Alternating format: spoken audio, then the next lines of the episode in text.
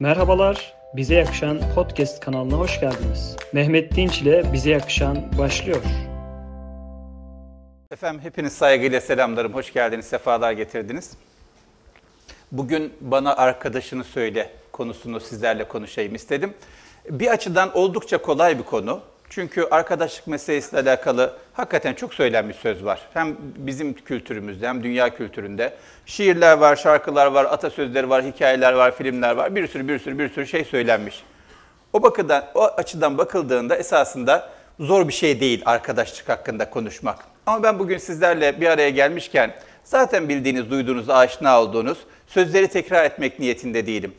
O yüzden benim işim biraz daha zor gibi geldi bana. Bu konuya hazırlanırken de biraz zorlandım. İşte hanım bu sabah diyor ki ya gece kaç defa uyandın diyor. Niye bu kadar heyecan yapıyorsun ki diyor. Dedim önem verdiğim bir şey. Bu önem verdiğim bir şey olduğunda ben biraz zorlanıyorum. Zorlandım bu konuyu sizin için hazırlarken. Çünkü e, arkadaşlık hakikaten insanın hayattaki duruşunu, hayatta, hayatla bağlarını, hayata karşı vereceği tepkileri çok ciddi etkileyen bir şey. Birçok şeyle alakalı bu duruş söz konusu arkadaşlıkla alakalı da söz konusu. Yani arkadaşlık dediğimizde hayata bakışınız, insanlarla ilişkilerinizi, yakın ya da uzak ilişkilerinizi arkadaş olarak almak ya da tanış olarak bırakmak noktasındaki ilişkilerinizi çok ciddi anlamda etkiliyor. Dün e, bir toplantı vardı sabah erken. Bir arkadaşla beraber diğer katılımcıları bekliyoruz. Saat yedi buçuk gibi. Güneş daha yeni yeni açıyor gibi, hafif hava karanlık gibi, biraz da bulutlu gibi. Fakat bulunduğumuz yer harikulade güzel. Dışarı baktığınızda güzel bir manzara var. Arkadaşlar diğer arkadaşları beklerken dedim ki ya ne kadar güzel bir gün dedim. Şöyle hapus döndü bana. Ya dedim yanlış bir şey mi söyledim ben acaba dedim. Bazen insan oluyor ya zihninde başka bir şey düşünüyor, dilinden başka bir şey çıkıyor. Öyle bir şey mi dedim. Sonra dedi ki nasıl dedi güzel bir gün dersin dedi. Niye dedim. Baksana nasıl hava dedi. Aynı yere bakıyoruz. Ama benim için çok güzel bir gün, onun için korkunç bir gün.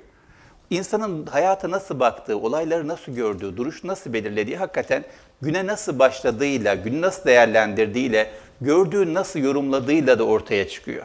Tahmin edersiniz dün benim günüm nasıl geçti ondan sonra onun günü nasıl geçti. Çünkü o da çok belirleyici oluyor.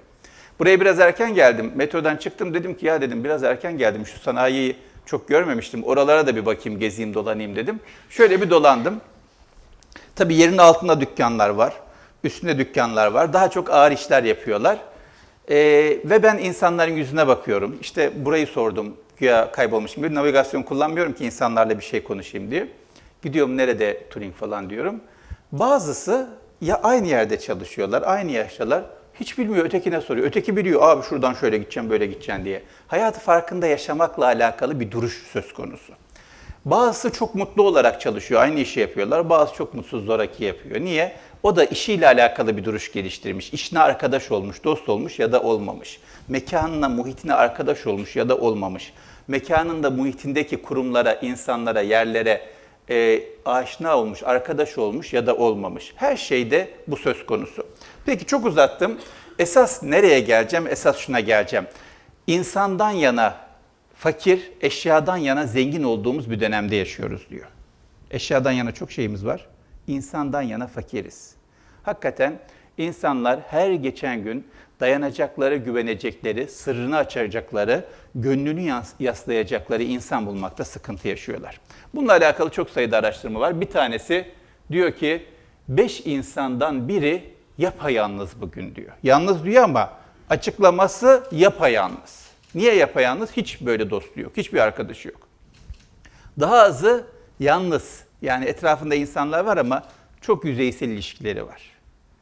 Derinlikli ilişki kuramamış. Bir sürü insanla bir şekilde görüşüyor ama derinlikli ilişki kurduğu insan yok. Ve bu sayı her geçen gün artıyor. Geçen günlerde ülkemizde yalnızlık sempozyumu yapıldı. Ciddi bir problem haline gelmeye başladığı için yalnızlık meselesi. Bir danışanım geçen gün yine geldi.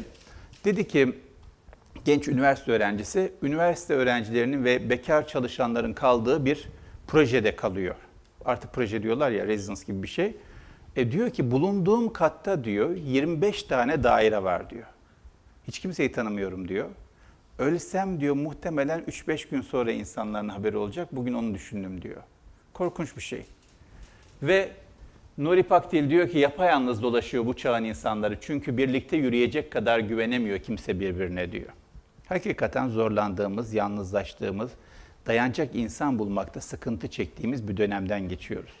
O yüzden ben bana arkadaşının söyle meselesini sizle paylaşmak istedim ki arkadaşlıkla alakalı durum nedir? Çünkü yalnız hissetmek insanı çok ciddi olumsuz etkiliyor.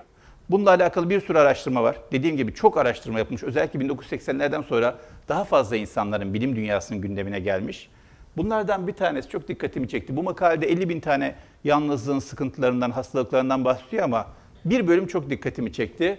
Diyor ki yalnız hissetme diyor, beyinde güvende hissetmeme, emniyette olamama, korku duymayla aynı bölümü tetikliyor diyor. Yalnız olduğunuz zaman sadece yalnız olmuyorsunuz. Aynı zamanda güvensiz hissediyorsunuz. Aynı zamanda korku dolu hissediyorsunuz. Aynı zamanda zayıf hissediyorsunuz, güçsüz hissediyorsunuz, çaresiz hissediyorsunuz. Yalnızlığın derecesine göre. Tabii ki yalnızlık ne kadar yalnızlıktır onu biraz sonra konuşacağız. Yalnızlık illa insanla mı arkadaş olmaktır onu biraz sonra konuşacağız ama mutlak yalnızlık diyor batılı bir filozof ismini hatırlayamıyorum. Mutlak hastalıktır diyor. Mutlak hastalık getirir diyor. Mutlak yalnızlık biraz sıkıntılı. Ama mutlak yalnızlık nedir? O tabii çok derin ve değişik bir şekilde anlaşılabilir. Geçiyorum bunları Cahit Zarifoğlu'nun bir sözüyle. Diyor ki yalnızlık kemik gibidir ne yana dönsen batar diyor. Ne tarafa dönseniz vurur size yalnızlığınızı yüzüne. Ne tarafa dönseniz, ne tarafa baksanız bir şekilde sizi rahatsız eder. Dolayısıyla yalnızlık bir sıkıntı. Peki o zaman arkadaş ne demek, dost ne demek? Mutlak yalnızlık falan diyoruz ya. Arkadaş kimdir, dost ne demektir? Bunun üzerine biraz sizinle konuşayım istedim. Tabii farklı farklı isimleri var bunun. İngilizce'de baktım çok fazla şey yok. Bizim kadar geniş bir kelime havuzu yok. Bizde mesela arkadaşla dostun arasında bariz bir fark vardır. İngilizce'de çok yok. Frank diyor hepsine. E, onun da kelime kökeni güzel ama tek bir kelime ifade etmiyor. Biz de arkadaş diyoruz, dost diyoruz, yaren diyoruz, pirdaş diyoruz, refik diyoruz, kanka diyoruz, kardeş diyoruz. Aklıma ilk gelenler. Sizin tabii kelime hazineniz, hazineniz bu konuda çok daha geniştir. Bir sürü şey diyorsunuzdur. Şimdi hacı diyorlar, hafız diyorlar. Başka ne diyorlar? Bir sürü şey diyorlar. Diyorlar yani. Bir şeyler diyoruz ama hep sevdiğimizden diyoruz, hep muhabbetimizden diyoruz, hep yakın hissettiğimizden diyoruz ama kelime kökenleriyle alakalı e, biraz bakmak lazım. Çünkü dünyada hiçbir şey sebepsiz yeri olmuyor. Sebepsiz dayak bile yenmiyor diyor ya. Arkadaşı bir sebepten dolayı arkadaş demiş. Dostu bir sebepten dolayı dost demiş. O kelime bir yerden gelmiş. Mesela arkadaş kelimesiyle alakalı çok sevdiğim bir hikaye var. Ne kadar doğru bilmiyorum ama çok seviyorum bu hikayeyi. Hikaye şu. Arkadaş aslında arka taş demektir diyor. Niye arka taş demektir? Çünkü eski zamanlarda insanların yalnız başına yola çıkmaları oldukça tehlikeli. Niye? Eşkıyası var, hırsızı var, haramisi var, kurdu var, çakalı var, her şeyi var. Güvenli değil. Dolayısıyla insanlar tek başlarına yolculuğa çıkmamaya gayret ediyorlar. Ya bir kervana takılıyorlar ya da bir arkadaşla, refikle, yoldaşla yola çıkmaya çalışıyorlar. Arkadaş da herhangi bir saldırıya maruz kaldığınızda ilk yapmanız gereken şey kendinizi güvene almak için sırtınızı bir taşa dayamanız. Ki arkadan saldırı gelmeyeceğine emin olun ve gördüğünüz şekilde savaşın, kendinizi koruyun. Şayet taş yoksa o zaman arkadaş devreye giriyor. Arka taş gibi arkanızda duruyor. Arkanızda duracağınızda, canınızı teslim edeceğinizde emin olarak sırtınızı ona dönüp kendiniz savunabiliyorsunuz. Arkadaş, canınızı teslim edebilecek kadar emin olduğunuz, sırtınızı dayayabileceğiniz güç alabileceğiniz insan demek kelime olarak böyle bir hikayeden geliyor. Dost kelimesine baktım. Dost kelimesi Farsçadan geliyor. Sevgiyi akıtabileceğiniz, sevgiyi koyabileceğiniz şey kişi anlamına geliyormuş. Dolayısıyla arkadaş ve dost kelimelerini konuşurken, düşünürken sırtımızı dayayabileceğimiz insan mı? Canımızı teslim edebileceğimiz insan mı? Güç alabileceğimiz insan mı? Bizi koruyacak, kollayacak insan mı? Sevgimizi koyabileceğimiz, verebileceğimiz, emanet edebileceğimiz insan mı? Düşünerek insanları isimlendirmemizde fayda var. Veya en azından bu ihtiyaçlarımızı, bu ihtiyaçlarımızı karşılamalarında fayda var. Geçtim. Peki tamam bunları anladık. Arkadaş, arkadaş. Şimdi eskiden yolculuk yapılıyormuş, şimdi yolculuk yapılmıyor. Niye biz hala arkadaş diye birine ihtiyacımız var? Niye dost diye bir şey seviyoruz? Bununla alakalı dediğim gibi 1980'lere kadar kültürlerde çok varmış. Her kültürde bununla alakalı sözler var. Ama bilim çok çalışmamış bunu. Ama 1980'lerden sonra özellikle küreselleşmeyle beraber insanlar yalnızlaştıkça, problemler ortaya çıkmaya başladıkça, problemlerin sebepleri üzerine düşünülmeye başladıkça arkadaşlık meselesi hakikaten insan hayatında ne kadar önemlidir onun üzerine çalışmalar yapılmaya başlanmış. Ve bu çalışmalar halen yapıyor, büyüyerek yapıyor, artarak yapılıyor. Ve o kadar farklı alanlarda yapılmış ki yani mesela şöyle bakın kan basıncıyla arkadaşlık ilişkisine bakmışlar. Vücut kitle indeksiyle arkadaşlık ilişkisine bakmışlar. Bütün fiziksel rahatsızlıklarla arkadaşlık arasında ilişki var. Psikolojik rahatsızlıkların birçoğuyla arkadaşlık arasında ilişki var. Öğrenme, beyin, unutma, hatırlama, Alzheimer hepsiyle alakalı arkadaşlık arasında ilişki var. Ee, bir insanın kariyerinde ilerlemesi, iş bulabilmesi, işinde ilerlemesi, işinde başarılı olabilmesi, para biriktirebilmesi, tatile gidebilmesi, ev alabilmesi, araba alabilmesiyle alakalı arkadaşlıkla arasında ilişki var. Baktığımızda hayatın birçok alanında arkadaşlık insanların hayatını kolaylaştırıyor, zenginleştiriyor, genişletiyor ve yalnızlık insanın hayatını daraltıyor, fakirleştiriyor, zorlaştırıyor. Hatta bu o kadar ki erken ölümle, beklenmedik ölümle yalnızlık arasında ciddi ilişki bulunmuş. Arkadaşı olanlara kıyasla olmayanlar iki kat daha fazla risk altında diyor arkadaşlıkla ilgili yapılan çalışmalar. Ve bundan dolayı artık psikoterapi süreçleri de değişmeye başladı. Normalde terapi dediğimiz şey batısı, batının getirdiği bir kavram ve tek başına yapılan bir çalışma ağırlıklı olarak bireysel bir çalışma. Ama postmodern terapiler artık bireysel bir süreçten çıkardı, arkadaşları da terapi sürecine dahil ediyorlar. Ve diyorlar ki şayet ben sana yardım edeceksem, şayet psikolojik olarak zorlanıyorsan sadece seninle çalışmam yetmez. Arkadaşlarını da dahil edelim, işimiz kolaylaşsın. Arkadaşlarından da yardım alalım, daha hızlı ilerleyelim diyor. İyileşme sürecine inanılmaz şekilde olumlu katkı sağlıyor arkadaş meselesi. O yüzden arkadaşa ihtiyacımız var, insana ihtiyacımız var. Yine psikoterapide şöyle bir şey var. Süpervizyon diye bir kavram vardır. Başka alanlarda da oluyor ama bizim alan psikoloji, psikoterapi olduğu için ben oradan biliyorum. Şimdi üniversite eğitimini alırsınız. Ondan sonra yetmez terapi eğitimi alırsınız. Terapi eğitimiyle alakalı bin türlü terapi ekolü bilmeniz terapiyi güzel yapacaksınız anlamına gelmez. O bir beceridir, o bir yetenektir. O beceriyi, o yeteneği geliştirmeniz, ilerletmeniz lazım.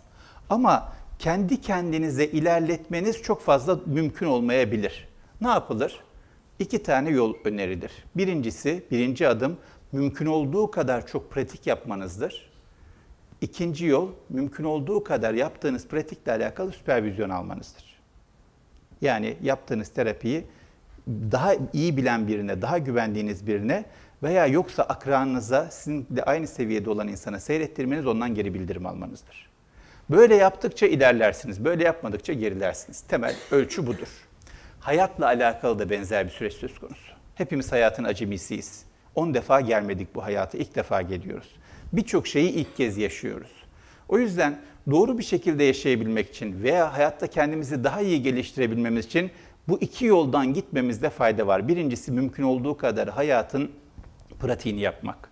Mümkün olduğu kadar çok doğru, dolu dolu, doğru bir şekilde yaşamaya çalışmak. İkincisi yaşarken de süpervizyon almak. Kimden? Güvendiğimiz, dayandığımız, sevdiğimiz, bildiğimiz bir insandan. Nasıl yaşıyorum? Doğru yaşıyor muyum? Nasıl gidiyorum? İyi gidiyor muyum? Bunlar üzerinde ne kadar konuşursak, ne kadar geri bildirim alırsak, ne kadar destek alırsak, ne kadar tavsiye alırsak o kadar kendimizi ilerleteceğiz ve geliştireceğiz. Ama ne kadar bunlarsız yaşarsak o kadar fakirleşeceğiz ve kuruyacağız. İkincisi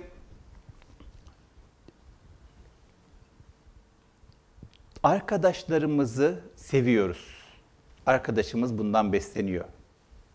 Arkadaşlarımız tarafından seviliyoruz, biz bundan besleniyoruz. Ama bununla alakalı şu kitabı getirdim biraz sonra bunun üzerinde çok duracağım. Samiha Ayverdi ile Anne Maria Schimmel'in mektupları. Bununla alakalı Şöyle bir yazı, bir ifade var. Çok dikkatimi çekti. Sizle paylaşmak istedim. Diyor ki, belki bu dünyada en büyük, en şiddetli bela ve ıstırap sevilmemek değil, sevememektir diyor. Sevilmemek değil, sevememektir. Ney? Bu dünyadaki en büyük ıstırap, en büyük bela.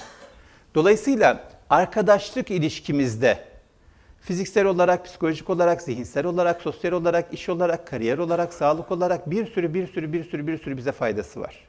Ama en çok faydası ne biliyor musunuz? En çok faydası bizim sevmeye ihtiyacımız var. Sevilmekten ziyade sevmeye ihtiyacımız var. Sevmediğimiz zaman kalbimiz kuruyor. Kalbimiz başka bir şey haline geliyor. İnsanlıktan çıkar hale gidiyoruz. Başka bir varlığa dönüşüyoruz sevmediğimiz zaman. O yüzden arkadaşlar bizim kalbimizi geniş tutmamıza yardımcı oluyor. Hak etsinler etmesinler hiç önemli değil.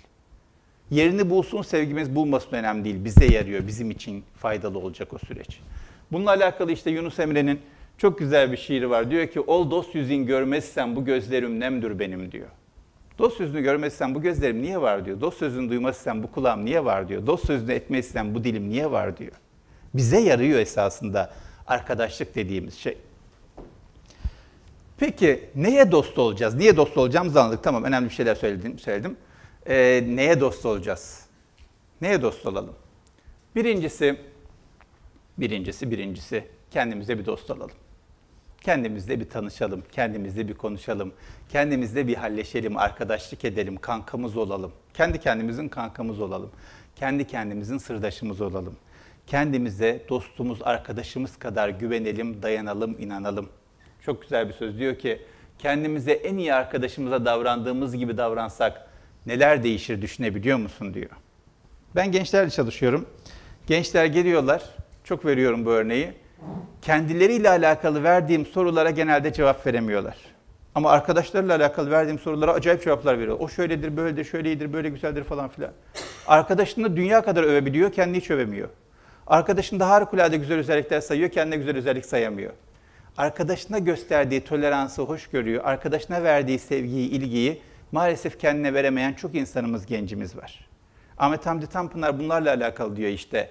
Çok insan vardır bir ömür kendileriyle yaşarlar, hiç kendileriyle karşılaşmazlar diyor. Kendileriyle yaşayıp hiç kendileriyle karşılaşmamış ya da karşılaştığında karşılaştığı kişiyi sevmemiş çok insan var. Böyle olmamamız lazım. Böyle olursak en çok kendimize zarar vereceğiz. O yüzden evvel emirde bilmemiz, yapmamız gereken şey dostlukla alakalı ilk başta kendimize bir dost alalım. Kendimizi bir sevelim, kendimizle bir konuşalım, kendimizle bir arkadaşlık yapalım. En iyi arkadaşımızla sağladığımız yakınlığı kendimizde sağlayalım. En iyi arkadaşımızla harcadığımız zamanı kendimizde harcayalım. En iyi arkadaşlarımızla paylaştıklarımızı kendimizle bir paylaşalım. Çoğu zaman paylaşmadan, dışarıdan gelenleri kabul ederek yaşıyoruz hayatımızı. Soruyorum gençlere diyorum ki nasıl bir insansın? Tembelim diyor. Kim diyor? Diyorum annem diyor diyor. Tamam da sen ne düşünüyorsun acaba bu konuda? Hiç sordun mu kendine? Sen nasıl bir insansın diye kendi kendine konuştun mu?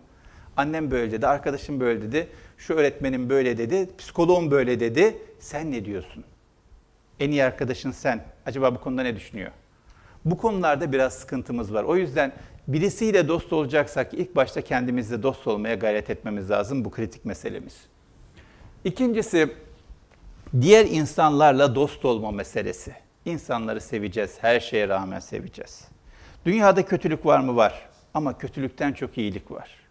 Dünyada yanlışlıklar var mı? Var. Ama yanlışlıktan çok doğrular var. Yanlış insanlar var mı? Kötü insanlar var mı? Var. Ama çok güzel insanlar da var. Ve çok güzel insanlar, güzel işler yapmak için çok büyük mücadeleler veriyorlar, gayretler ediyorlar. Bununla alakalı sosyal medyanın çokça zararı var ama böyle güzellikleri de var çok görünür şekilde iyilikleri, güzellikleri görebiliyorsunuz aradığınızda, baktığınızda. O yüzden insanları sevelim, çok yakın olmak zorunda değiliz, çok samimi olmak zorunda değiliz, çok böyle vakit geçirmek zorunda değiliz. Uzakta da olsa sevebileceğimiz, arkadaşlık yapabileceğimiz, konuşabileceğimiz, dertleşebileceğimiz çok sayıda insan var. Hele ki bu zamanda artık uzak diye bir şey kalmadı. Sezai Karakoç diyor, iyi ki bilmiyor kalabalıklar yağmura bakmayı cam arkasından.'' İnsandan insana şükür ki fark var. Birine cennetse birine zindan. İyi ki bilmiyor kalabalıklar. Bizim cennetimiz iyi arkadaşlarımız olabilir. Arayıp bulmamız lazım. Yalnız arkadaş derken Bir şeyi düzeltmekte fayda var. O da şu. Herkes arkadaş dendiğinde akranını anlıyor. Genelde aynı yaş grubundaki, aynı okuldaki, aynı dönemdeki insanlar akla geliyor. Böyle olmak zorunda değil.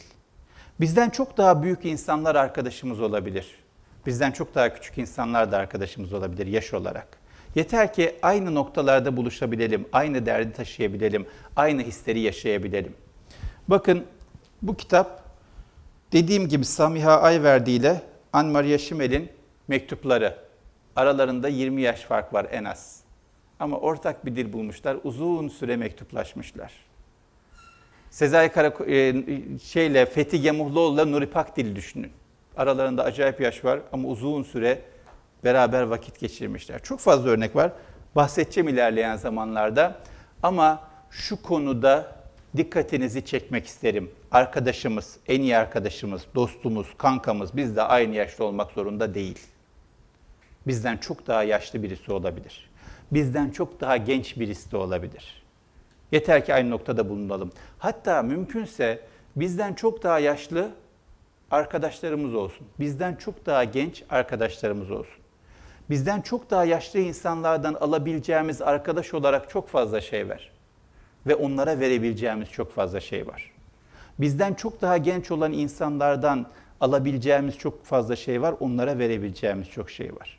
O yüzden özellikle bugünün dünyasında her şey yer değiştirmişken bilgi tecrübe artık oldukça e, hiyerarşik olmayan bir düzlemde seyrederken herkes herkesten bir şeyler alabilir, herkes herkesten bir şeyler verebilir. Kendimizi arkadaşlıkla alakalı belli ezberlerin, belli kalıpların içerisine tıkarak daraltmayalım, köreltmeyelim. E, biraz önce de konuştuk. Benim e, çok böyle takdir ettiğim, hayran olduğum meselelerden bir tanesidir. Bizden önceki kuşak büyüklerle çok samimi ilişkiler kurmuş. Çok derin ilişkiler kurmuş. Mesela Bülent Bey'in ben biliyorum 1970'li yıllarda e, Yeşilay Genel Sekreteriyken büyük hocalarla büyük bir organizasyon yapmış. Kaç yaşındaydınız o zaman? 24. 24 yaşındaydınız. Hangi hocaları davet etmiştiniz? Nevzat Yalçıntaş, Ayhan Songar, Fahrettin Kerim Gökay, Süleyman Yalçın, ee, başka 10 tane hoca var. 10 tane hoca vardı. 24 Çok önemli. o zamanın en büyük, en meşhur hocaları değil mi? Yanına yaklaşmak mümkün değil, zor vesaire. O zamanın en büyük isimleri, en büyük hocaları, profesörler, bilinen adamlar, meşhur adamlar, internet yok, telefon çalışıyor, çalışmıyor, e, ulaşım imkanları kısıtlı falan. 24 yaşında bir genç ulaşıyor onlara, ikna ediyor. Sheraton Otel yeni açılmış, Yeşilay Cemiyeti ile alakalı bir faaliyet yapıyor. Onları getirtiyor, ikna ediyor. Efendim? Tahsin Bangoğlu. Tahsin Bangoğlu, onu ben tanımıyorum gerçi ama muhakkak önemli bir adamdır. 10 tane büyük insan çağırıyor. Niçin? Bir hukuk var öncesinde çünkü, bir ilişki var. Ne olur? Şimdi imkanlar çok daha fazla. İnsanlar çok daha açık böyle ilişkilere. Eskiden hocalar biraz daha katıydılar bu konularda. Şimdi çok daha açıklar. Gençleri dinlemeye, gençlerle ilişki kurmaya. O yüzden ne olur? Arkadaşlık dediğimizde sadece akranlarımızla kurduğumuz e, ve ağırlıklı olarak geyik yaptığımız bir ilişki düşünmeyelim. Daha ötesine, daha geniş bir şekilde düşünüp bizden çok daha büyükler, çok daha tecrübeliler, bizden çok daha küçükler, çok daha tecrübesiz insanlarla bir araya geldiğimiz, konuştuğumuz, dertleştiğimiz, sırda, sırda, sırlaştığımız insanlarda düşünmüş olalım ama insandan yana dosta, arkadaşa ihtiyacımız var. Hayvanlara dost, bununla alakalı tabii şu an çok popüler. E, Bir sürü videolar geziniyor internette hayvanlarla insanların dostluğuna dair ama hakikaten sizin için kalp, çarpan bir kalbin olduğunu bilmeniz çok iyi gelecek size. Hayvanlarla bir şekilde ilişki kurmamız lazım. Yani bu illa köpek kedi olmak zorunda değil, bir kuş da olabilir. Bir kuzu besleyen gördüm evinde geçen bir videoda. Kuzu beslemiş, bayağı bir evde kuzular var falan. Fakat ilginç bir şey, Ee, kuzu da olabilir, başka bir şey de olabilir ama bir canlı var, bir kalbi var, bir aşinalığı var, tanıdıklığı var ve o aşinalığını size özelleştiriyor. Küçük kalbinde büyük bir sevgi taşıyabiliyor insana dair, büyük bir bağlılık taşıyabiliyor insana dair.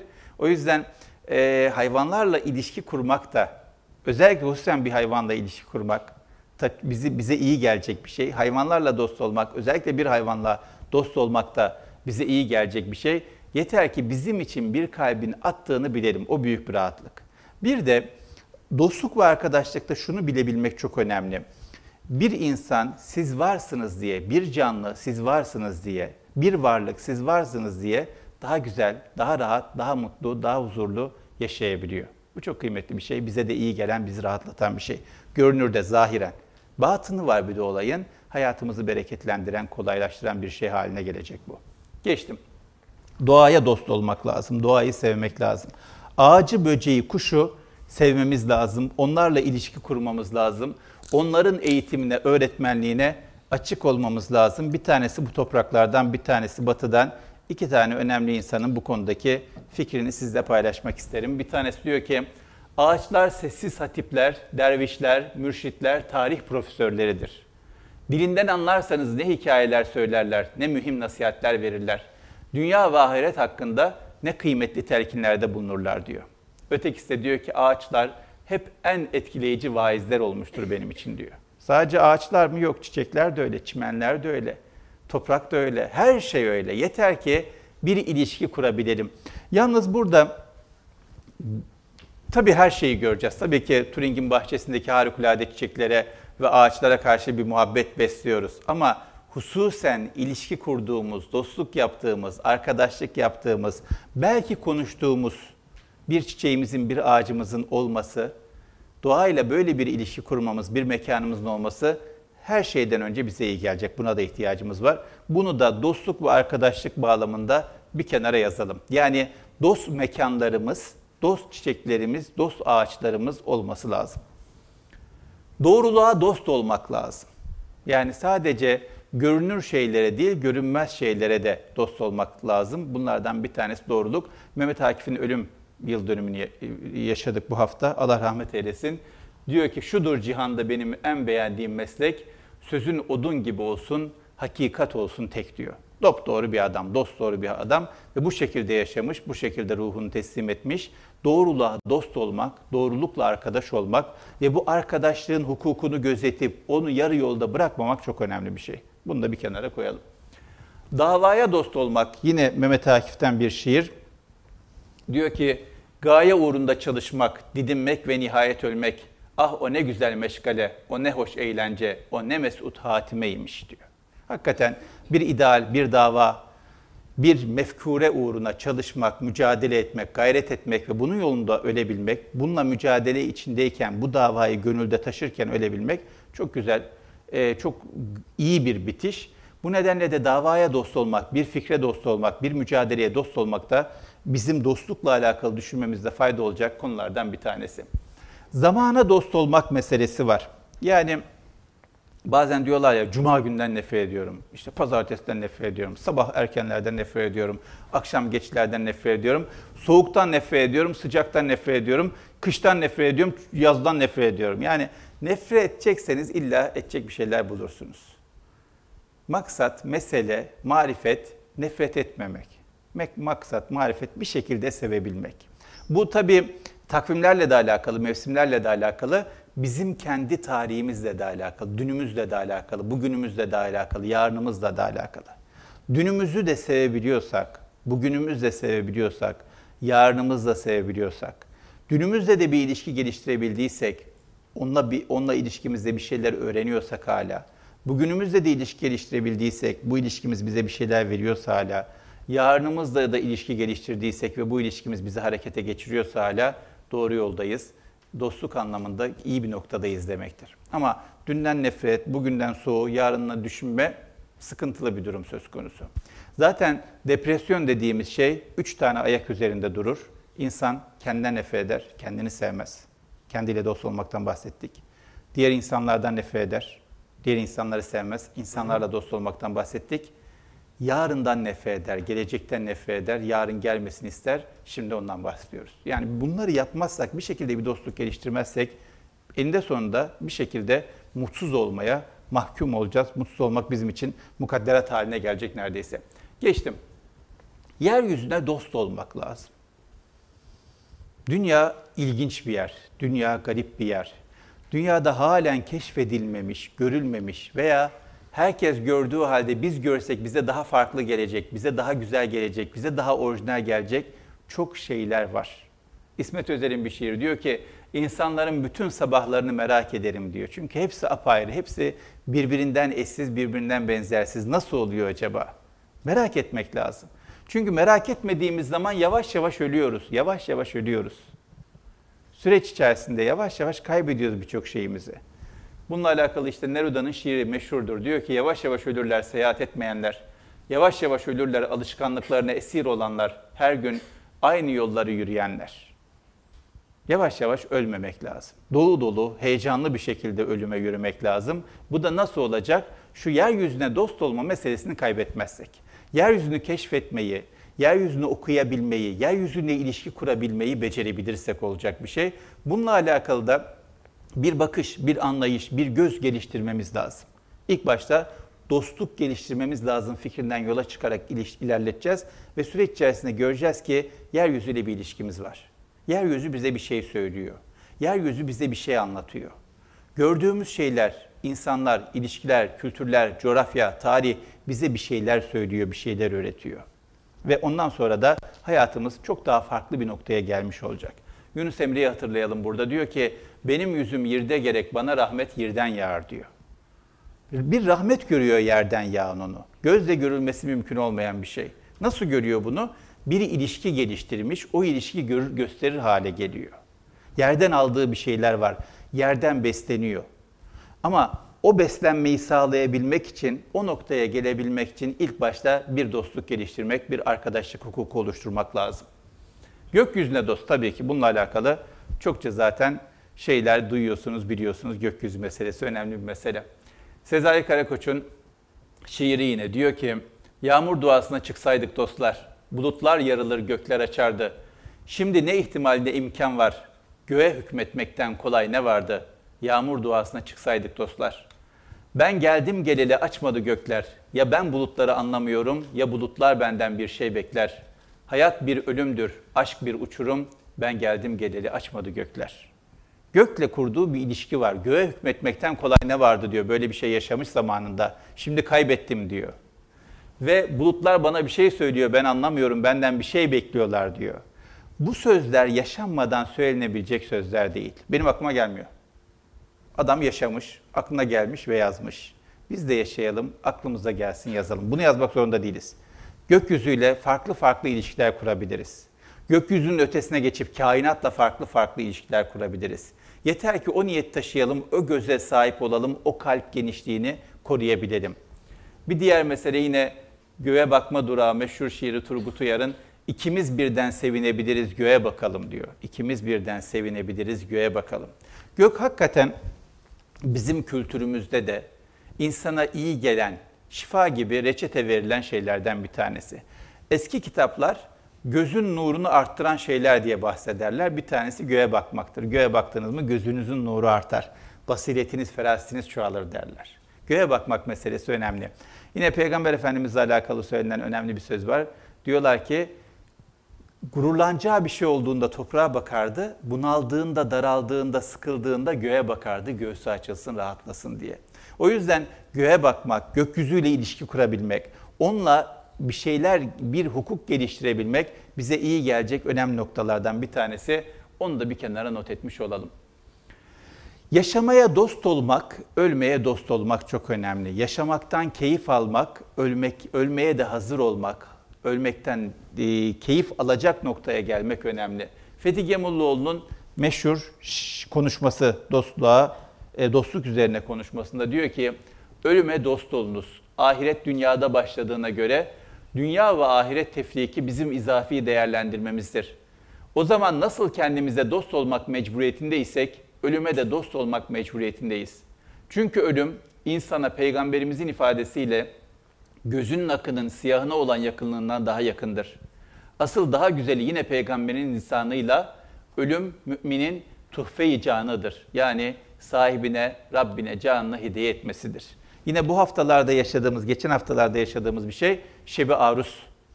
Hepiniz biliyorsunuz Şebi Arus haftasıydı. Şebi Arus nedir? Düğün gecesi anlamına geliyor. Mevlana ölümünü düğün gecesi olarak nitelendirmiş. Ama bir insan ölümü ne zaman dost edinebilir? Ölmeyi ister, ölümü sever anlamında söylemiyorum. Ölümü ne zaman dost edinir? Doğru yaşayabildiği zaman. Çünkü ne diyor? Ölüm ile e, hayat bizim için izafidir. İkisi arasında fark görünür bir fark değildir. Uydurulmuş e, yapay bir farktır diyor. Esasında hepsi bir bütünün iki parçası. Çok büyük bir fark yok yaşamakla ölmek arasında. Yeter ki doğru yaşayabilelim. Yeter ki yaşamayı anlamlı bir şekilde sürdürebilelim. Yeter ki yaşamaya dost olabilelim. Geçtim. Son olarak tabii Allah'la dost olmak var. Kur'an-ı Kerim'de Yunus Suresi 62. ayet diyor ki Bilesiniz ki Allah'ın dostlarına hiçbir korku yoktur. Onlar üzülmeyeceklerdir diyor. Bununla, bu, bununla alakalı da yine bu mektuplarda şöyle bir şey geçer. Diyor ki insan yalnız Allah ile olan münasebeti sayesinde hakikaten insan olur. Bu münasebet mevcut olmazsa ne kalır geriye? Biraz toprak, biraz hayvan diyor. Dolayısıyla Allah'la münasebet, Allah'la dostluk da önemli konulardan, kenara yazılması gereken, üzerinde durulması gereken meselelerden bir tanesi. Geçtim. Peki, ne, niye dost olalım, neye dost olalım konuştuk. Ama bir de duruş diyoruz ya, arkadaşlık ve dostlukla alakalı bir duruş sahibi olmamız lazım. Bu duruşun bir tarafı neye dost olalım, niye dost olalım? Bir tarafı da neye dost olmayalım, niye dost olmayalım? Fetike muhlu ol diyor, uykuya dost olmayın diyor. Ben biraz daha ilerlettim. Tembelliğe dost olmayalım, hazırcılığa dost olmayalım, kolaycılığa dost olmayalım, mala dost olmayalım, makama dost olmayalım, mevkiye dost olmayalım, şöhrete dost olmayalım. Siz ilerletebilirsiniz bunları. Niye? Çünkü dost olduğumuz zaman en çok zararını biz görüyoruz. Biz taşımaya başlıyoruz. Makamları, malları biz taşımaya başlıyoruz. Biz onlara hizmet etmeye başlıyoruz. Onlar için var olmaya başlıyoruz. Halbuki onların bize hizmet etmesi, onların bizim için var olması lazım. Denge bozulmaya başlıyor. O yüzden bunlardan ne kadar uzak durursak, bunların sağladığı kolaylık o kadar hayatımıza girmiş olacak. Bunlardan ne kadar kaçarsak sahip olmayalım demiyorum. Sevgisini kalbimize koymayalım, dostluk geliştirmeyelim diyorum. Onlarsız da var olabilelim, yaşayabilelim diyorum. O kadar sağlam hayata basabileceğiz demektir. Bununla alakalı yine bu kitaptan güzel bir bölümü okumak isterim size. Diyor ki, bir şeyi günden güne daha iyi öğreniyorum. İnsan kendi isteklerinden tamamen vazgeçmeli. Bir arzu, bir insanı terk ettim mi onu daha derin bir manada bulmuş olurum. Bir insanı yahut bir şeyi kendim için almak istedim mi, ona temellük etmek arzusunda bulundum mu, onu kaybetmiş olurum. Belki hayatta en mühim prensip budur diyor. Şayet terk edebilirseniz, kalbinize sevgisini koymazsanız onu en derin manada tek bulmuş oluyorsunuz. Geliyor size bir şekilde. Ama ama peşine düştünüz mü, temellük etmeye çalıştınız mı bu insan için de geçerli, makam mevki için de geçerli. Orada size yarayan bir şey olmuyor, onu da kaybediyorsunuz. Bir tane dostumuz var, eski bir tüccardır. Onun bir sözü çok hoşuma gider. Der ki, para yandan gelir oğlum sen çalışmana bak der. Yani para şöyle gidiyor, siz peşine koşarsanız hep böyle dönersiniz. Ama siz düz giderseniz o yandan gelecek bulacak zaten size. Yeter ki siz istikamet sahibi olun, dost doğru olmuş olun. O yüzden uyku dostu olmayalım. Şu anda uykuyla alakalı güzellemeler çok yapıyor gençler. Tamam uykudan vazgeçmeyelim, uykudan geri durmayalım, uykuyla alakalı problem yaşamayalım. Uyku çok çok çok çok önemli bir şey. Ama iki günde dört gün nasıl uyurumun derdine de düşmeyelim. Bunu yazıyor Google'da gençler. İki günde dört gün nasıl uyurum diye. Sıkıntı bu kadar uyku insana zarar veren bir şey. Tembellik, emek vermeden gelsin, ben yorulmadan gelsin, ben zahmet çekmeden gelsin, kısa yoldan gelsin, şimdi istiyorum hemen olsun olmayacak. Çabuk gelen çabuk gidiyor. Çabuk gelenin kararı olmuyor, kalıcılığı olmuyor. Ne kadar emek verirseniz, ne kadar zahmet çekerseniz, ne kadar yorulursanız o kadar kalacak o sahip olduğunuz her neyse. O yüzden tembelliğe, hazırcılığa, kolaycılığa çok kaçmamak lazım. Mala sahip olmayalım mı? Mevkiye sahip olmayalım mı? Şöhrete, makama sahip olmayalım mı? Olabilir. Geliyorsa olsun. Peşine koşmayalım. Muzaffer Ozak Efendi çocuklara bayram harçlığı verirmiş. Harçlık verirken şöyle dua edermiş. Cebinde çok olsun, kalbinde yok olsun dermiş. Makam, mevki, şöhret hepsi için duamız budur. Olsun ama kalbimizde olmasın. Cebimizde olabilir, problem değil. Onu da verelim, dostlarımız için harcayalım. O yüzden dost olmamamız gereken şeyler var. Bunlara dost olmamak, sevmemek, kalbimizde yer vermemek konusunda dikkat etmemiz lazım. Çünkü Kalbin bir kararı var. Ve o karara göre bunlar varsa ötekiler olmuyor. Deminkileri saydım ya bir sürü neye dost olalım diye. Bunlar böyle geniş geniş yer kapladıkları zaman ötekiler kendilerine yer bulamıyorlar. Ya da yer bulsalar bile tenezzül etmiyorlar onlarla aynı yerde olmaya. Sür çıkar ayarı dilden ta tecelli ede hak, padişah girmez saraya hane mamur olmadan diyor. Kalbinde ne kadar çerçöp varsa at gitsin yoksa padişah teşrif etmez haneye diyor. O yüzden kalbimizi şunlardan yana korumamız, kollamamız, temizlememiz lazım ki ötekiler gelsin kalbimize. Bunlar da kalbimizde yük olarak ağırlık yapmasınlar. Niçin peki? Niçin? Niçin? Niçin bunlara dost olmayacağız? İsmet Özel'in güzel bir şiiri cevap olabilir bize. Diyor ki, sözlerim var köprüleri geçirmez, kimseyi ateşten korumaz kelimelerim. Mal, mevki, makam, para kalbe girerse, alet olmazsa, araç olmazsa, amaç haline gelirse, muhabbetin bizatihi hedefi haline gelirse, o zaman ne kimseyi ateşten koruyacak, ne kimseyi köprüler geçirecek. Hayatta bizi muvaffak, muvaffakiyet namına çok ciddi anlamda geride bırakacak.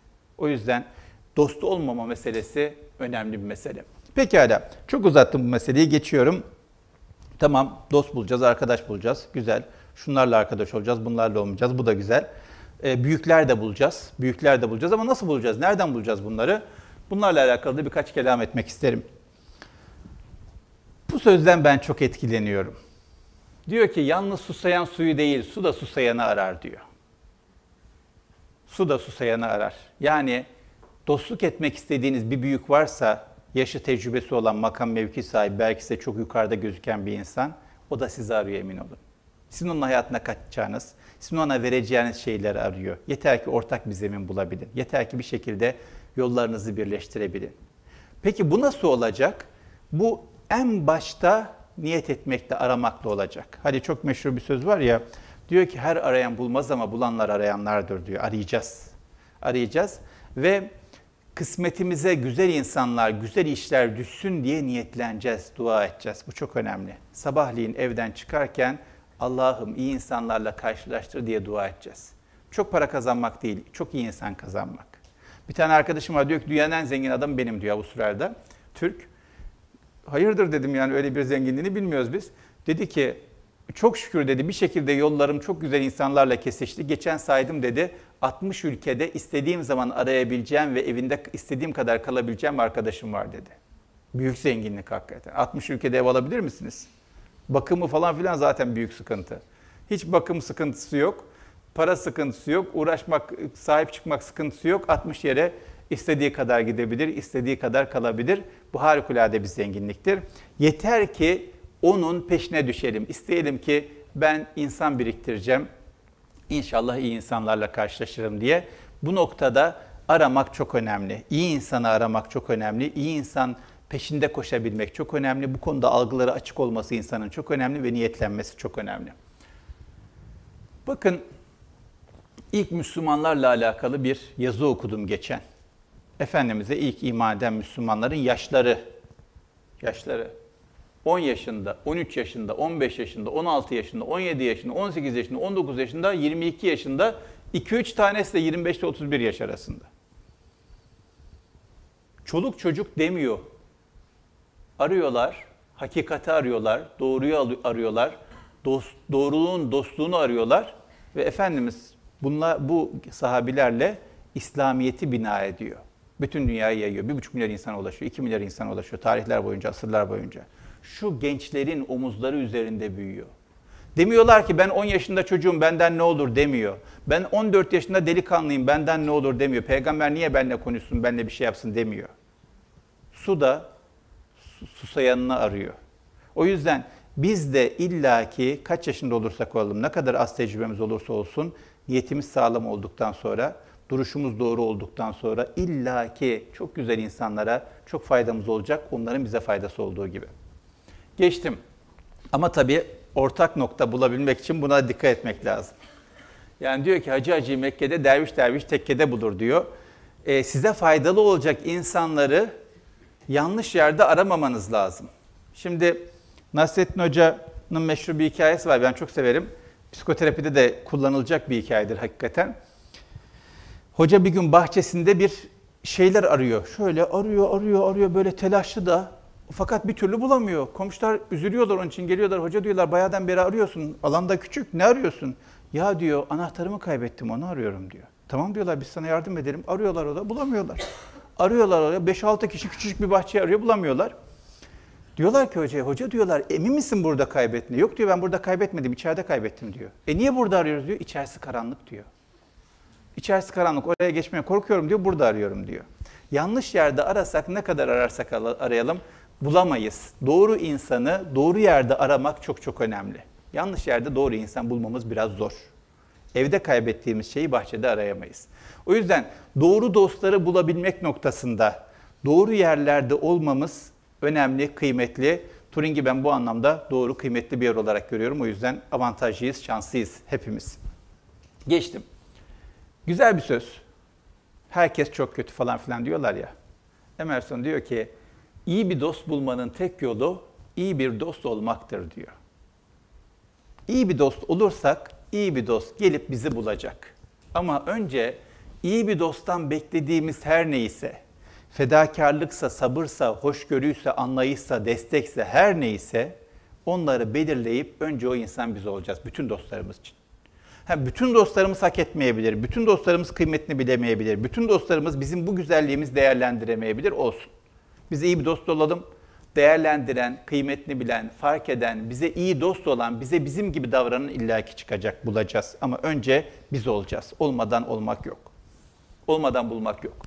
Pekala, nasıl dost bulalımı konuştuk, nasıl dost olalım, nasıl iyi dost olur konuşalım istiyorum. Bununla alakalı benim yine çok sevdiğim bir şiir. Cahit Külebi'nin diyor ki, bir gece habersiz bize gel, merdivenler gıcırdamasın. Öyle yorgunum ki hiç sorma, sen halimden anlarsın. Sabahlara kadar oturup konuşalım, kimse duymasın. Mavi bir gökyüzümüz olsun, kanatlarımız dokunarak uçalım diyor. Güzel bir dost tarifi.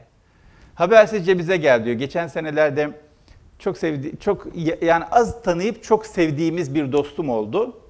Bir gün evinin yakından geçiyorum. Telefon açtım, aklıma geldi, vaktim var. Özlemişim de telefon açtım. Dedim ki sizin evin oradayız, evi değilseniz geleceğiz çaya dedim. Aa gelin falan dedi, gittik. Oturduk, çay içtik, oturduk, sohbet ettik falan 2-3 saat. Kalkarken eşi dedi ki, çok teşekkür ederim size dedi. Niye dedim? Biz dedi 18 yıllık evliyiz. İlk kez birisi böyle geldi dedi. Normalde 3 gün önceden haber veriyorlar. Büyük o zaman da beklenti olur diye biz de hazırlık yapıyoruz. 3 gün hazırlıkla geçiyor. Temizlikler, hazırlıklar, alıştırmalar falan filan. Halbuki dost külfetsiz insandır. Dost beklentisiz insandır. Dost zahmetsiz insandır. Dost yüksüz insandır. Fakat birbirimize yük olmaya başladığımızdan dostluklar ister istemez zorlaşıyor, azalıyor ve yüzeyselleşiyor. O yüzden habersiz bize gel diyor. Kimse bilmese de olur diyor. Öyle yorgunum ki hiç sorma sen halimden anlarsın diyor. Bu da çok önemli bir şey. Bununla ilgili bir şey daha söyleyeceğim de aklıma gelmişken söyleyeyim. Arapların bir atasözü var. Diyor ki e, misafir söylemez ev sahibi sormaz diyor. Getirir yemeği. Ev sahibi hiç sormaz aç mısın tok musun? Misafir de söylemez diyor. Getirir yemeği. Dostlukta da böyle bir ilişki var. Dostlar birbirine söylemez anlarlar. Sormasa da anlar o durumu ve ona göre konuşur desteğini verir veya konuşmaz desteğini verir. Nasıl dost olduğumuzla alakalı bu önemli bir şey. İkinci mesele nasıl dost olacağımızı konuşuyoruz. Nuri Pakder'in yine güzel bir sözü var. Diyor ki insanlar cümlelerle yaklaşırlar birbirine sonra uzatırlar ellerini tutunmak için.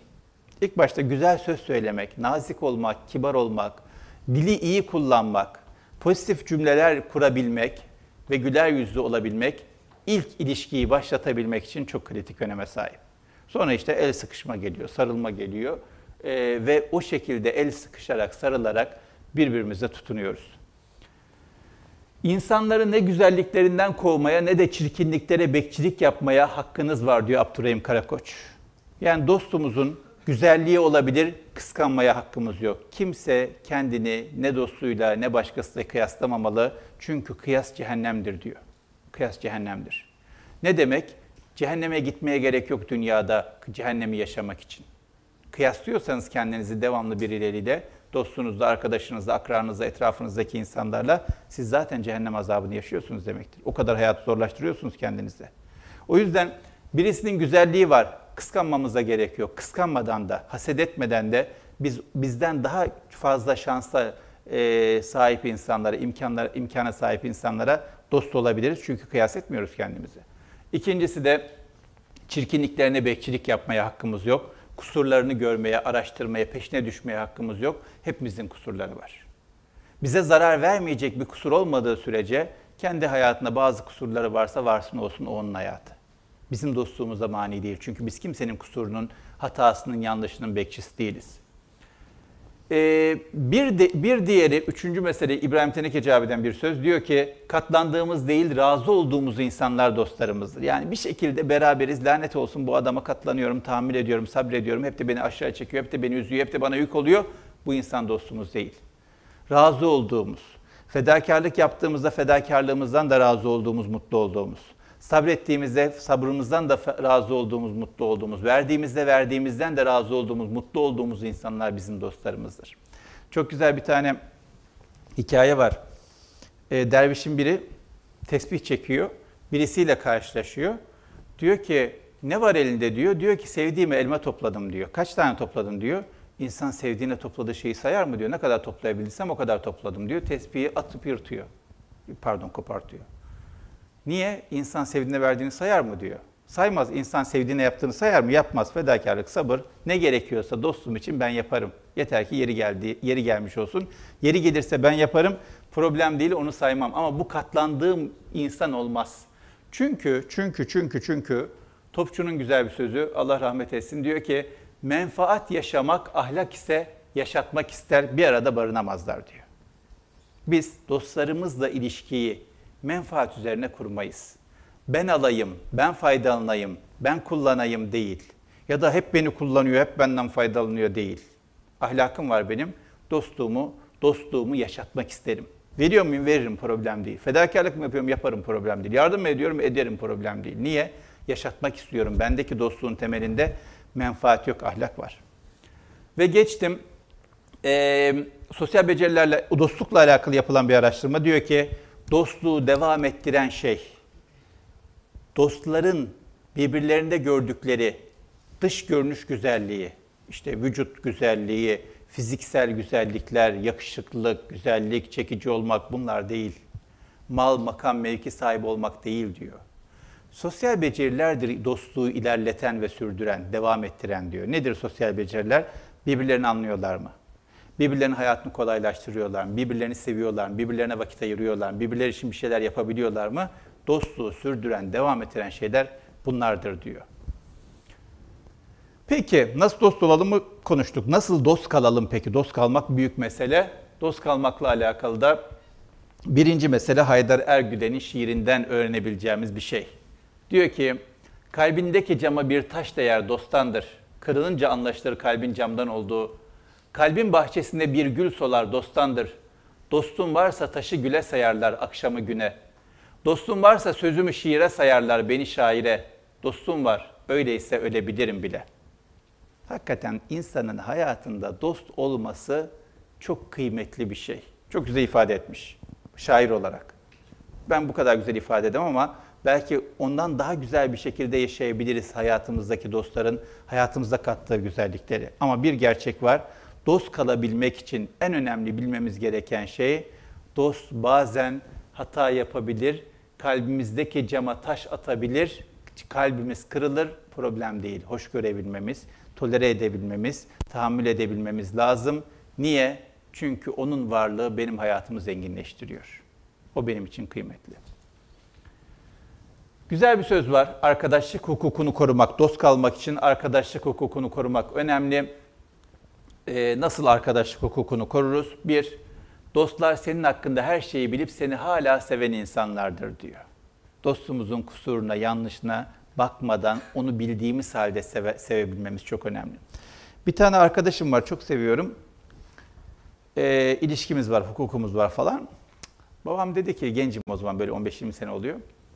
Ee, babam dedi ki ya dedi sen bu arkadaşı çok seviyorum falan ama dedi bunun dedi şöyle şöyle şöyle kusurları var dedi. Dedim ki baba dedim onun böyle böyle böyle de kusurları var onların yanında dedim. Ama buna rağmen ben bunu bu kadar seviyorum. Onlar olmasa aa ne kadar daha severim dedim. Hakikaten herkesin kusuru var. Onlara bakarsanız Kusursuz dost arayan dostsuz kalır diye güzel bir söz var. Dostsuz kalırız. Biz de kendimize de dost olamayız, olamıyoruz zaten. Kendimizin de kusurlarına çok bakıyoruz çünkü. O yüzden ilk başta e, herkesin her şeyi bildiğimiz halde o bildiğimizi e, insanları ölçme makinesi haline getirmemek lazım. O şekilde kullanmamaktan geçiyor dost kalabilmek. Bir diğer mesele çok konuşmamıza gerek yok. Gerçek dostluk beraber sessizce kalmanın rahatsız etmediği dostluktur diyor. Kemal Sayar Hoca'nın güzel bir kitabı var bununla alakalı. Beni sessiz sevebilir misin diyor. Eşrefoğlu Rumi de diyor ki depremmeden dil dudak sözü içten gelsin diyor. İlla konuşmak zorunda değiliz her şeyi. Beraber yan yana kalabilmek, sessizliği de paylaşabilmek dostluğun önemli göstergelerinden bir tanesi. Gerçek olup olmadığını nasıl anlarız dostların? Diyor ki gerçek olmayan dost, Kazak bir şair ve filozof bu abayı, gerçek olmayan dost gölge gibidir diyor. Güneşli havalarda ondan kurtulamazsın. Sen istemesen de peşinden gelir ama hava biraz bozsun onu bulamazsın diyor. Sıkıntılı zamanda asla göremezsin, bulamazsın. Hiçbir şekilde karşına çıkmaz. Arasan da bir şekilde olmaz. Ama güzel günlerde hep etrafındadır. Kovsan da gitmez. Bir diğer mesele, bu da çok güzel. İnsanların en acizi arkadaş bulmakta geri kalan, ondan daha acizi ise bulduğu arkadaşı ziyan eden insandır diyor. Bu arkadaşlık hukukuna dikkat etmediği için o yıllarca devam eden arkadaşlık hukuku, ilişkiyi küçük küçük bahaneler yüzünden, küçük küçük kusurlar yüzünden, küçük küçük sebepler yüzünden yakıp yıkan insandır diyor. Bu da büyük bir sıkıntı. Son olarak bunu da ben çok severim. Ahmet Muhip Dıranas'ın diyor ki dost gözyaşımı gözden gizli silenim diyor. Beni o kadar düşünen, o kadar fark eden, o kadar hassasiyet gösteren, bana o kadar özenen insandır diyor. Bu da dostluk hukukuyla alakalı önemli noktalardan bir tanesi. Yavaş yavaş bitireyim, yordum size. Efsanevi dostluklardan çok kısaca bahsedeyim. Şimdi efsanevi aşkları biliyoruz. İşte Leyla ile Mecnun'u biliyoruz. Kerem ile Aslı'yı biliyoruz. Ferhat'la Şirin'i biliyoruz. Bunların hikayelerini hepimiz öğreniyoruz. Ama efsanevi dostluklar var. Belki aşklardan daha önemli, daha güzel, daha büyük, daha kalıcı. Çünkü e, bununla alakalı güzel bir söz var. Diyor ki aşk hikayeleri ikisi kavuştuklarında bitiyor diyor. Sonra ne oluyor acaba diyor. Leyla ile Mecnun evlendikten sonra hala birbirlerini öyle sevebiliyorlar mı diyor. Ferhat ile Şirin buluştuktan sonra bir araya geldikten sonra hala o kadar o sevgi muhabbet devam ediyor mu diyor. Soru işareti bilmiyoruz. Ama bir şeyler kırılabiliyor zaman içerisinde. Dostluklar da böyle değil. Dostluklar her şeye rağmen e, daha az zarar görüyor evliliklere kıyasla. Çünkü bununla alakalı da bir yazı okumuştum. Diyor ki e, evlilikte bir şekilde iktidar söz konusu olabiliyor. Bir şekilde güç ilişkisi söz konusu olabiliyor diyor. Ama dostlukta böyle bir şey yok diyor. O yüzden dostluklar evliliklere göre çok daha kalıcı, çok daha sağlam temeller üzerinde dur, durabilir, çok daha güçlü bir şekilde devam edebilir diyor. O yüzden efsanevi dostlukları da konuşmakta fayda var diye düşündüğüm için size bir iki tane örnek vermek istedim. Bir tanesi Efendimiz ve Hazreti Ali, Fethi Gemulluoğlu'ndan yine diyor ki dost ol kişidir ki öldürülmesi muhakkak ve mukarrer olan gecede Peygamberi Ekber'in yatağında yatar diyor. Biliyorsunuz Efendimiz hicret edeceği zaman Hazreti Ali'yi yatağına yatırıyor. Ki o gece Mekke müşrikleri Efendimiz'i öldürme kararı almışlar. Evin etrafında dolanıyorlar. Ve Hazreti Ali öldürülmesi mukadder karar verilmiş bir şekilde olduğu halde o yatağa yatıyor. Dost budur. Ölüm gelecek gelsin. Ben dostum için yatarım diyor. İkincisi Hazreti Ebu Bekir'dir. Yine bir sürü hikayesi var onunla alakalı ama yine Fethi Gemluoğlu'nun dilinden e, Mekke müşriklerinden e, kaçıp Medine'ye hicret ederken müşrikler öldürmek üzere peşlerine düşüyorlar ve bir mağaraya sığınıyorlar. Efendimiz Hazreti Ebu Bekir. O mağarada ne oluyor? Yarı gardır diyor, mağara arkadaştır. Kucağında bir mübarek emanet vardır. E, mağaraya giriyorlar. Efendimiz sallallahu yorulmuş, dinlenmek istiyor. E, Hazreti Ebu Bekir'in kucağına yatıyor. Fakat bir yılan var. Bir yılan var mağarada. Çıkmak istiyor. Bir şekilde kapatıyor eliyle ayağıyla küçücük bir mağara. Çok hareket etmek istemiyor Hazreti Ebu Bekir. Efendimiz kucağında yatıyor. Her tarafı kapatıyor. Elbisesinden yırtarak yılan girmesin, Efendimiz'e zarar vermesin diye. Bütün delikleri elbisesinden muhtelif parçalarla tıkar. Son deliği tıkayacak bir şey kalmayınca tabanını dayar. Kucağındaki mübarek emanet uyumayan uyanıklık içinde uyur gibi görünmektedir. Oradan Ebu Bekir'i yılan sokar. Dost son deliğe tabanını, taban gibi görünen gönlünü uzatandır. Gönlüyle orayı tıkayandır diyor. Bunlar tabii çok büyük dostluklar. Bu dostlukların peşine düşebilmek lazım. Bununla alakalı çokça örnekler var. Harikulade güzel örnekler var. Yakın tarihimizde de çokça örnekler var. Bir tanesini daha söyleyeyim. Kaç dişim var dosta feda dedim. İsmet Özel ile Ataol Behramoğlu'nun dostlukları meşhur. E, gençliklerinde çok beraber yoldaşlık yapmışlar. Birbirleriyle beraber yol yürümüşler. Atol Behramoğlu sürülmüş askerdeyken ceza yemiş ve İsmet Özel'e bunu bir şiir göndererek haber vermiş. İsmet Özel de üzülmüş, onu teselli edecek bir şiir yazacak. Ama şiir yazması için kafasını toplaması, yalnız kalması, askeriyedeki standart vazifelerinden biraz geride durabilmesi lazım. Ne yapayım, ne edeyim, nasıl yaparım? Dişçiye çıkıyor, üç tane dişini söktürüyor, sağlam dişini. İzin alıyor 3-4 gün. Ondan sonra o 3-4 günde şiir yazıyor. Fakat bitmiyor şiir. Ne yapıyor biliyor musun? Bir daha dişçiye çıkıyor, bir üç tane daha dişini söktürüyor. Altı tane dişini dostunu teselli edebilmek için şiir yazmaya feda ediyor. Ve karlı bir gece vakti bir dostu uyandırmak şiirini yazıyor. Şiiri şöyle bitiriyor. Neden büyük ırmaklardan bile heyecanlıydı? Karlı bir gece vakti bir dostu uyandırmak diyor. İlişkilerinden aldığı keyif, ilişkilerinden duyduğu heyecan büyük ırmaklardan bile daha heyecanlı, daha coşkun, daha böyle büyük bir şekilde akan bir e, duygu durumu var. Bunlar e, güzel örnek, hissedilebilecek şeyler. Bizim insanımızın kalbi de bu toprakların e, doğasındaki kalp de geniş bir kalp. Bu sevgiye müsait bir kalp. Yeter ki uygun zamanını, zeminini bulabilsin. Yeter ki kötü haberlerden, kötü insanlardan mikrop kapıp daralmasın, küçülmesin, kirlenmemiş olsun. Çünkü dostsuz bir hayat çok zor, çok kötü, çok sıkıntılı bir hayattır. Dedem Allah rahmet etsin çok uzun yaşadı. 100 yüzü yaşına geçiyordu. Son yıllarında hep de bizim yanımızdaydı son 20-30 yılında. Babamla çok şakalaşırlar. Babam çok böyle emek verir, hassasiyet gösterir, dikkat eder falan. Ee, son zamanlarda dedi ki oğlum dedi ben ölmek istiyorum dedi. Dedim ki de dedim yani biz bir kusur mu işliyoruz sana? Kalbini mi kırdık? Bir şey mi dedi birisi sana? Yok oğlum benim akranım kalmadı, dostum kalmadı artık dedi. O yüzden paylaşacak bir şeyim yok kimseyle artık. Bitti dedi ben dedi. Ölmek istiyorum artık dedi. Hakikaten dostsuz kalmak, arkadaşsız kalmak, insanın hayatını daraltan, fakirleştiren, hayatla ilişkisini zedeleyen bir süreç. O yüzden ne yapalım edelim? Dostluk meselesine, arkadaşlarımıza doğru bir şekilde sahip çıkmaya, kendimizi arkadaşlık ve dostluk konusunda doğru bir şekilde konumlandırmaya gayret edelim. Çünkü Necip Fazıl'la bitireyim.